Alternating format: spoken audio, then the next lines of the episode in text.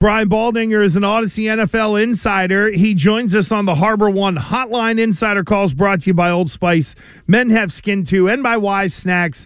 No one does crunchy, salty, or cheesy better than Wise Snacks. Baldy, it's Gresh and Fauria. And, uh, yeah, did you even know that your brother played with Fauria in the league? Uh, yeah, I, you know, I mean, I know he was up in with the Patriots, you know, when uh, Parcells took that job up no, there. No, no, no, no. Seattle. They- Seattle. Oh, Seattle. Oh, my brother went there. He tried to play one more year. Yeah, yeah. He was. It was. I was with no, him a lot. I remember my, my Sweeney went up there. My brother went up there, and then um, I don't know, like I don't know, pulled a calf muscle or something. I told my brother, play as long as you can, and then two more years. So I'm like, all right, I, you know. So yeah, that's my line. Out for him, but yeah. That's yeah, my line. Okay, yeah. yeah, yeah. But play as long as you possibly can yeah. until you're mentally and physically so sick of it you want to throw up. And then when that time finally comes, Baldy, get two more years. That is the goal. Yeah. Uh, well, I, I, I leave out the graphic part that you just put in there. uh, but, yeah.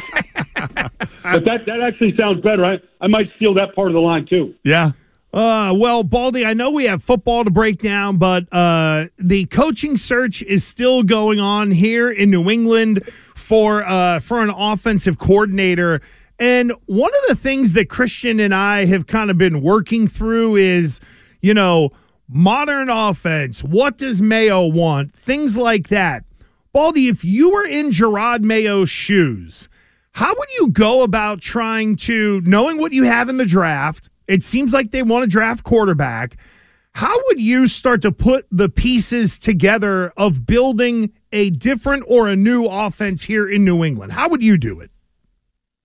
Mm, I might just go complete departure, one hundred eighty degrees from everything you just saw for two decades, and go Kliff Kingsbury, who started his career with the Patriots when he was drafted, uh, knows all everything about how the Patriots operate, but has a completely different way of playing offense, um, and just the air raid concept and how you have to attack in this league, formations, motions, matchups, all those things that Kliff did, um, you know, to really to start rebuilding the Arizona Cardinals. They had success there with them, how he did it, um, you know, at Texas A and M, how he did it at Texas Tech, what he just did at U S C. I might just go complete departure and put Kliff in, those, in that position.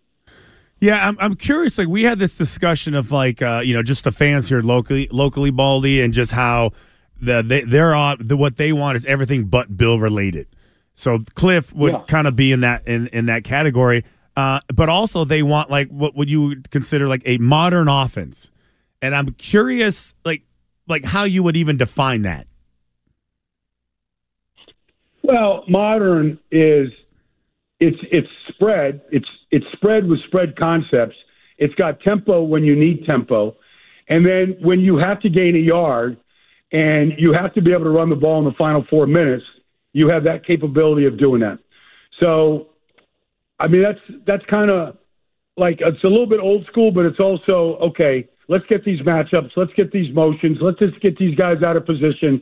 So McVay, Shanahan, Ben Johnson, Uh, Mike McDonald, um, you know, like I think, uh, or Mike McDaniel, like I think these guys are on the cutting edge of where it's going with the way that you can get defenses out of position, how you can create matchups using whether it's field position or personnel groupings, and then play at different tempos. And those those coaches I just mentioned all do those things. Baldy, is there now more importance on the offensive play caller off of what you just mentioned, motions, personnel groupings, things like that? You know, I mean, you, you played in an era in the N F L where it was a lot of, you know, all right, two tight ends, here we go. Maybe we'll put three wide receivers on the field or put a fullback in there. Whereas, you know, formationally, there wasn't anywhere near as much as that goes on now. Are offensive coordinators more important than ever, or is their importance being overblown because we just break down offense like crazy nowadays? Mm, it's a good question. I think they're probably more important now because what happens is defenses try to match you. So now you can create – so, for example, let's just say the Rams. I think they have a dynamic offense, and they they use – eleven personnel, all right, which is you know, one wide receiver, one back, three, or one tight end, one back, three receivers, right? But they asked the receivers to actually play like a tight end and block the edges. So from a, from a matchup standpoint, the defense is going to put out a matchup to match up your three receivers. They're either going to play nickel or dime defense. But the way that Nakua and Cooper Kupp and these guys block the edges, they block them as well as the tight end. And so you really have to defend them like they're in twelve personnel. Now, I'm getting technical on the radio. I don't mean to do that. But it is, but it's an advantage to the Rams and how you match up with them. And so I do think that all those things are vitally important, because if the Cowboys want to play you in dime defense like they did, well, the Green Bay is just going to run the ball right down their throats like they did, and everybody in Dallas shouldn't be surprised if they did it. But if you're going to play safeties down at the linebacker position, you got to run them out of that. And the Cowboys didn't have an answer. So I do think it's really, really important right now uh, in how you play offense. The Eagles just kind of line up and play. And, you know, quite frankly, defensive players just calling out their plays. They're that predictable right now. And if you get predictable, you're going to be hard to, it's going to be hard to move the ball. So we're talking to Brian Baldinger, N F L Network, on the Harbor One Hotline. And I'm curious, um, you know, some of these um, offensive coordinators, uh, you know, uh, new guys that are getting hired are guys that have never called plays before. How risky is it grabbing a guy like that and then putting him in charge of your offense? It's risky. I mean, Mike McDaniel will tell you, last year, is not this year, but last year, was his first year ever calling plays. And he struggled. He was late getting plays in. He tried to do too much. He, the emotions of the game interfered. And he said he had to become a better play caller. He had to be better for his quarterback. He had to be more timely, all that kind of stuff. And so I think it, it, I don't think it's like learning anything. I don't think anybody just gets it right away. I think you learn on the job doing it, and you find out if you're a really good play caller or not. Um, when you have that one play for that one situation, and can you dial it up at exactly the right time and then execute it? I mean, all those things are uh, – there's there's something that comes with the experience of doing that. Brian Baldinger with us, and, of course, our insider calls are brought to you by Old Spice Gentleman's Blend Body Wash, providing exfoliation plus twenty-four seven miniaturization, because men have skin too. Uh, Baldy, let's go to the games this weekend. Kansas City gets a win on the road in Buffalo. They end up getting the tough win. Now they got to go play Baltimore. Baltimore gets that A F C Championship game at home.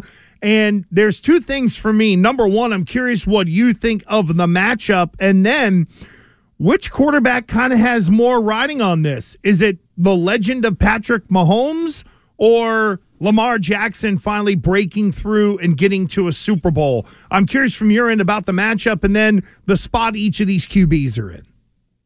Well, I'll take the, the Q B spot first, because I, I don't think that you can say one needs it more than the other. I mean, that's just fan talk, you know. I mean, I, I, they both do. Pat, Pat's legend grew going on the road and winning his first playoff game on the road in Buffalo. It continues to grow.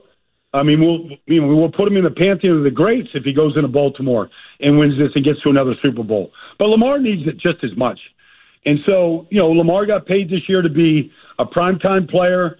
Uh, everybody knows what his record was going into the playoffs in the last week. And we saw the second half of what he had, and he was – dynamic. He was he was unbelievable. It was impossible to stop. So I think they both need that. Uh, it's interesting just watching Kansas City's defense last week against Buffalo. They played a completely different style of defense last week than they, against Buffalo than they did week fourteen. Um, they literally said, we don't care what you do, you're not going to get an explosive play against us. They had seventy-eight plays. They didn't get one explosive play the whole day. And they made them go a long field, and they made him nickel and dime, and it wasn't good enough. They didn't score enough points. And so that was a completely different game plan. So I'm anxious to see what Steve Spagnuolo does to Lamar, because it doesn't look like any defense is built to stop him. They had an answer for the blitz last week. They had an answer on fourth down. If they played coverage, he ran it. Um, if they played coverage, they pounded you with it.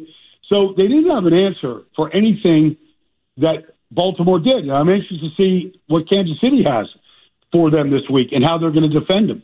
So, Baldy, has uh, has Patrick Mahomes kind of jumped into the whole Tom Brady realm of, hey, I want to pick against the Chiefs, but and, and everything leads me to believe that they're going to lose, but holy crap, they have Patrick Mahomes. Yes, that's exactly what I'm saying. Baltimore is a better team. They have been a better team.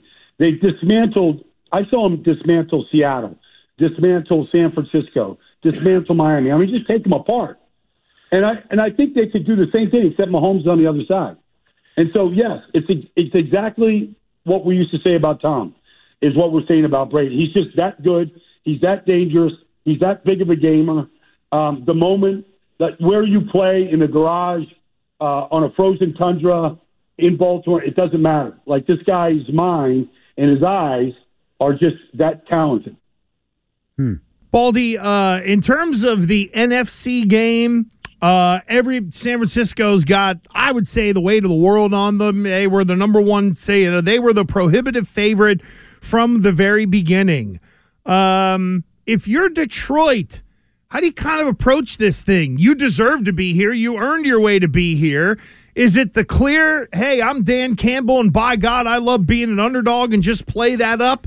You know, how much confidence should Detroit kind of be uh, rolling into uh, Santa Clara with on Sunday afternoon, because they've exercised a lot of demons this year? Well, I mean, all the pressure's on San Francisco and Kyle Shanahan and Brock Purdy. It's all the pressure's on them. But, you know, Detroit's makeup from the moment Dan got there, it, it, it's been we're, we're going to be the most aggressive team on the field every week. And sometimes it's going to backfire. But we're going to put that mentality in my team. And the mentality exists, where they, you know, when people question whether, why would you put Detroit in Kansas City to open up the season? And they heard that argument, like they weren't good enough to be there, and then they beat Kansas City that night. Like, I think Detroit's mentality is we're, it's not that we're playing with house money. They're, they're better than that. It's just that their mentality is we're going to do everything it takes to win the game, whether it's gambling and trying to stealing a possession, whether it's fourth down attempts, whether it's all-out blitzes when nobody thinks you should blitz. I mean, all those things are on the table for Detroit. And when you play like that, yeah, you might lose, but you, you're going to give yourself every chance to win as well.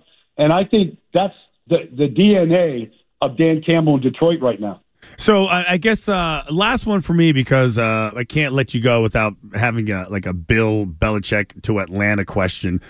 Any reason why you think they're interviewing so many people down in Atlanta, and why they haven't just, I guess, pulled the trigger with Bill? Because I think they're waiting on Ben Johnson to make a decision. Now, and did so, they talk to Ben Johnson, think, right, via Zoom, right? Is that correct? Yeah, yeah, but I mean, I think it's all going to, whether he goes to Atlanta or Washington, I think they're just waiting for Sunday's game to finish. And then I think, you know, he's in play. And so I think if they get a chance to get Ben Johnson and a new quarterback, um, I think they want to put that combination together. And I think Washington with the second pick and getting a new quarterback and Ben Johnson, that's how they're going to start. I think that's what both fran- – I mean, I'm not a reporter. I'm not reporting yeah, yeah. guys. It's just my gut feeling why they haven't signed Bill in Atlanta yet. I think they're just waiting to see and waiting for Ben to make a decision. Hmm. Good stuff from our guy, Brian Baldinger, Odyssey N F L Insider. Baldy, have a great championship weekend. We'll catch up with you next week. You got it, guys. Take care, man. Enjoy the games. You too.